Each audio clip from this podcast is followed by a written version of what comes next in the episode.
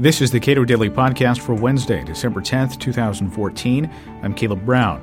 The Senate Judiciary Committee's report on CIA led torture of detainees around the globe is a damning indictment of an agency that has misled Congress and the White House. Patrick Eddington, a former CIA analyst and policy analyst in Homeland Security and Civil Liberties at the Cato Institute, comments on the report's findings. We, being the public, now know that uh, the Central Intelligence Agency misled at best Congress and uh, the White House on a number of different issues um, related to the use of extraordinary interrogation techniques, to put it uh, very charitably. Yes. What have we learned? We have learned, in the larger sense, that the Congress, uh, at least members of Congress on the Intelligence Committee, were not informed of this program's existence uh, for over a year after it started. And then after that, only the chairman and ranking members appear to have been kept informed on this for the better part of five years. We've also learned that uh, the president himself was not really given any details on this program for a number of years. And when he finally got briefed on some of the more radical um, techniques that were being used, kind of raised a few questions, but certainly didn't order an end to the program. Now, it's, it's, I think it's worth noting when, when we talk about intelligence agencies uh, behaving uh, without specific authorization, this has happened for more than 60 years. Uh, that would be a very fair statement. Um, we, of course, have the agency engaging in very similar conduct during the Cold War uh, at various points. Uh, I think this episode, though, is is different in, in some in some very key ways. In that, when the president signed the covert action authorizing the rendition and detention program, this happened on uh, September 17, 2001 there was no mention in there about uh, the use of any kind of enhanced interrogation techniques. So th- this idea was basically cooked up in the agency.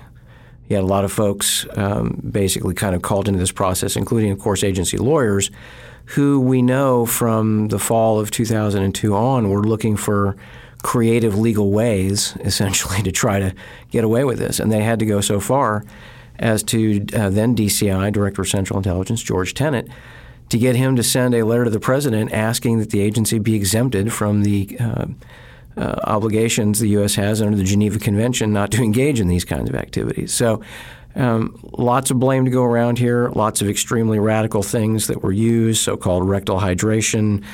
Um, there were drills and Russian roulette that were used here. There was sleep deprivation in one case over 180 hours inducing amazing hallucinations uh, in this individual.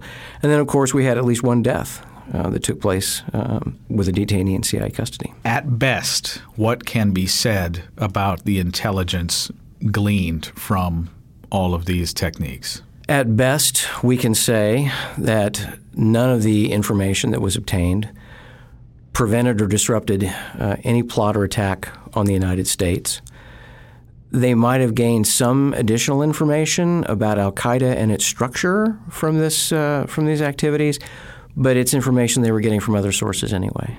John McCain uh, on the floor of the Senate uh, said recently, "We gave up a lot in order to get the sense that we were using the, these techniques."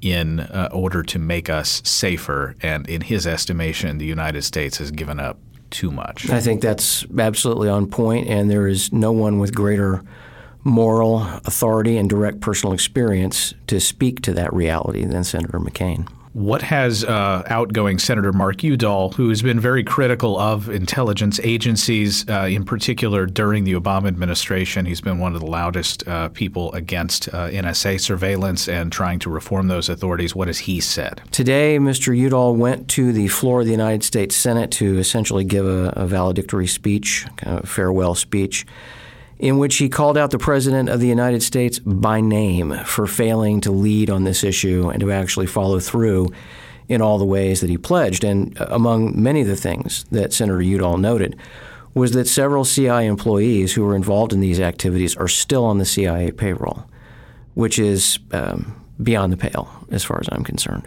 We're talking broadly about uh, a little over 100 detainees, and we know that maybe a fifth, a fewer of them were simply wrongfully held. Yes.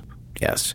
So this goes back to kind of the chaos and the mismanagement of the program. They were not properly identifying individuals who actually had, at least potentially had information, and in some cases picked up people who had absolutely no connection to terrorism whatsoever. That, of course, is is still uh, one of the problems with what we have going on at Guantanamo. One of the uh, claims that have been made uh, by uh, Michael Hayden, who is a former director of the CIA, is that one of the things that has lent legitimacy to the existence and continuation of these programs, even though the Obama administration uh, made significant changes in 2009.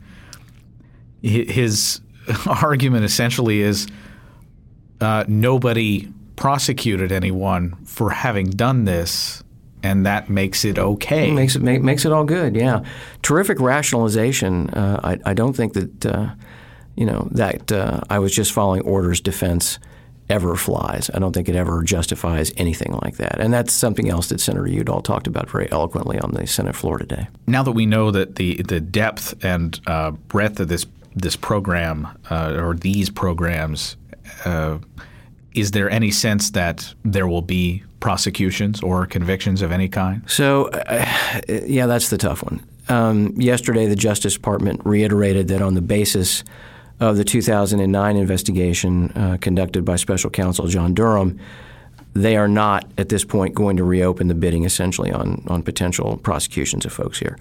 What I think is a more interesting question is whether or not the International Criminal Court might get involved in this. And there's a good piece today in the Washington Post uh, by a legal scholar kind of talking about some of the issues that would be involved there.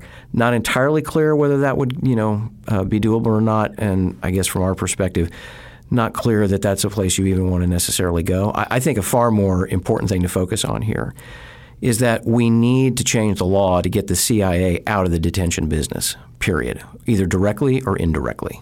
That's that's the real solution here. Patrick Eddington is a former CIA analyst and current policy analyst in Homeland Security and Civil Liberties at the Cato Institute. You can read more of his work at cato.org.